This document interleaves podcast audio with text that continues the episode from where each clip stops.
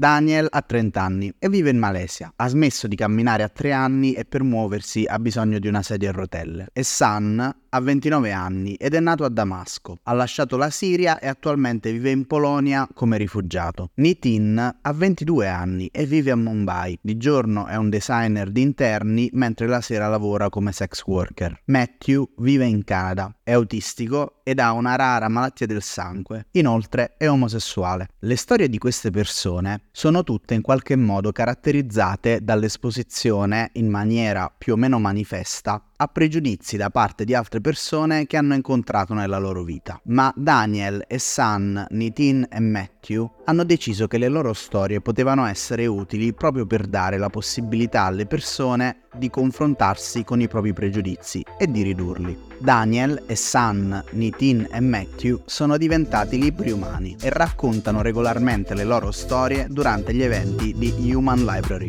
Io sono Giovanni Telesca e questo è The Social Mind, un podcast che parla dei processi sociali e cerca di dare risposte complesse a domande semplici.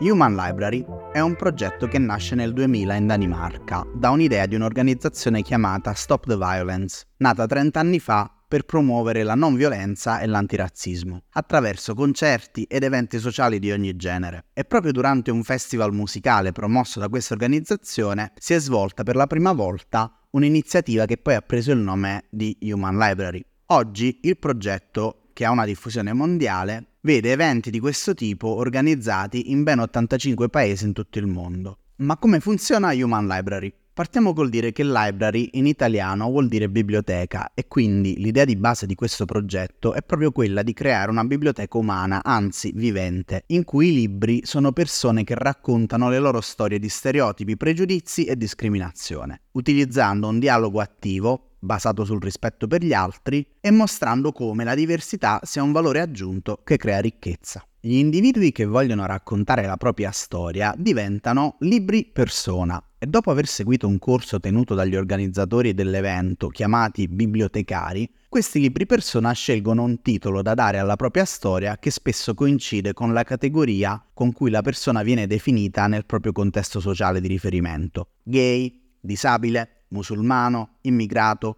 per fare degli esempi. Gli eventi di Human Library possono avere luogo in biblioteche ma anche in altre location. Come vi raccontavo, il primo evento si è svolto durante un festival musicale. Durante gli eventi, i bibliotecari invitano i partecipanti a prendere in prestito un libro persona e diventarne così lettrici o lettori. La lettura, in realtà, è una conversazione in cui il libro persona racconta le proprie esperienze e i propri vissuti emotivi. Al termine del racconto, i lettori e le lettrici hanno l'opportunità di fare domande al libro persona. Negli ultimi anni alcuni ricercatori hanno provato a dimostrare l'efficacia della Human Library per ridurre il pregiudizio. Uno studio ungherese del 2016 ha indagato l'efficacia di questa iniziativa nel ridurre i pregiudizi nei confronti delle persone rom e LGBT. Gli studiosi hanno ipotizzato che i partecipanti che interagivano con un libro persona di una di queste due minoranze, successivamente alla lettura del libro, avrebbero riportato livelli inferiori di pregiudizio verso le stesse. Lo studio si svolge svolgeva così. Prima di partecipare all'evento, i partecipanti compilavano un questionario per misurare il livello di pregiudizio verso i gruppi stigmatizzati, in seguito erano liberi di scegliere un libro persona appartenente alla categoria Rom o LGBT. Dopo l'esperienza con il libro persona, i partecipanti compilavano un altro questionario per misurare il livello di pregiudizio verso i gruppi stigmatizzati dopo essere entrati in contatto con il libro persona. Lo studio ha rilevato come la partecipazione all'esperimento evento determinava una riduzione della distanza sociale tra i partecipanti e i membri dei due gruppi stigmatizzati, nonché atteggiamenti più favorevoli nei confronti di entrambi i gruppi. Un altro studio, condotto in Polonia nel 2019, ha analizzato se partecipare a più sessioni con libri persona differenti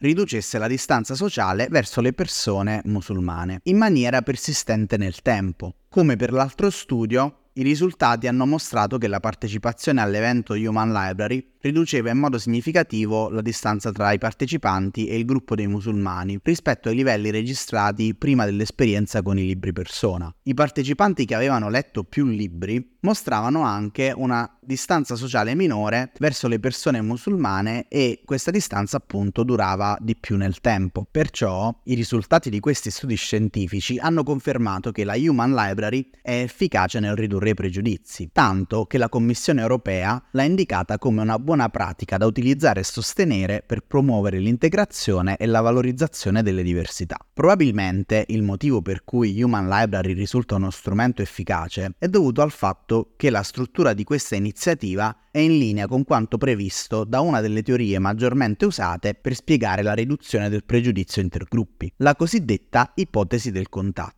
una teoria formulata da Gordon Allport nel 1954. Secondo Allport, per ridurre il pregiudizio tra le persone di gruppi diversi, bisogna favorire un contatto reciproco, ma non casuale, tra le stesse. Ciò accade purché si verifichino quattro condizioni, ovvero il contatto deve essere frequente e continuato, deve essere sostenuto e incoraggiato a livello sociale ed istituzionale, deve verificarsi tra persone appartenenti a gruppi differenti ma che hanno all'interno di questi gruppi uno status simile e infine deve avere lo stesso scopo per entrambi i gruppi. Quando queste condizioni vengono soddisfatte, è più probabile che si giunga ad una significativa riduzione del pregiudizio tra le persone e i gruppi coinvolti. L'ipotesi del contatto è ancora oggi uno dei temi maggiormente studiati nell'ambito della ricerca psicologica sulla riduzione del pregiudizio. Numerosi studi hanno esteso la teoria, scoprendo per esempio che anche in mancanza di alcune condizioni ottimali, il contatto intergruppi può ugualmente favorire relazioni sociali armoniche e comportamenti intergruppi positivi. Inoltre si è scoperto che la riduzione del pregiudizio è più probabile nei casi in cui il contatto avvenga in modo volontario tra le persone che fanno parte dei gruppi target. Dunque, la Human Library potrebbe essere considerata un'applicazione pratica dell'ipotesi del contatto. Infatti, analizzando come si svolge un evento, si possono ritrovare tutte le condizioni teorizzate da Allport. Il contatto tra persone di gruppi diversi è infatti supportato da associazioni e istituzioni. L'esperienza ha una durata di almeno 30 minuti e può essere ripetuta. Garantisce un approfondimento della conoscenza dell'altra persona e la costruzione di una relazione tra le persone coinvolte. L'interazione è simmetrica, infatti i due individui coinvolti coinvolti solitamente hanno uno status paritario e infine durante l'esperienza le persone hanno pari responsabilità nel raggiungimento di uno scopo comune, che in questo caso consiste nella condivisione di un'esperienza personale per la cui riuscita è necessario il contributo attivo sia dei libri persona che dei lettori e delle lettrici. Inoltre, durante le iniziative di Human Library, i membri dei gruppi condividono le loro esperienze in modo volontario e questo permette alle persone di condividere aspetti più intimi del proprio vissuto. Questo porta alla condivisione di un'esperienza autentica tra le persone che partecipano alla Human Library. Abbiamo visto com'è possibile ridurre il pregiudizio tra persone di gruppi diversi mettendole in contatto e favorendo la conoscenza tra le stesse e abbiamo anche visto quali sono le condizioni in cui queste esperienze sono efficaci. Human Library può essere considerata una valida strategia per ridurre i pregiudizi, perché si svolge in un contesto protetto, istituzionale, con persone formate e dà l'opportunità ai partecipanti di incontrare persone che fanno parte di diversi gruppi stigmatizzati. Questo potrebbe rappresentare un modo creativo ed efficace per aumentare la tolleranza e l'inclusione verso la diversità ma anche per aumentare la conoscenza tra persone appartenenti a gruppi sociali differenti. Ma partecipare a questo tipo di iniziative non è l'unico modo per ridurre i pregiudizi e avremo occasione di scoprirne altri nelle prossime puntate. Siamo arrivati alla fine della puntata di oggi ed è arrivato il momento di condividere con voi una bella novità. Nei prossimi mesi, infatti, alcuni episodi di questo podcast saranno il frutto di una collaborazione con la rivista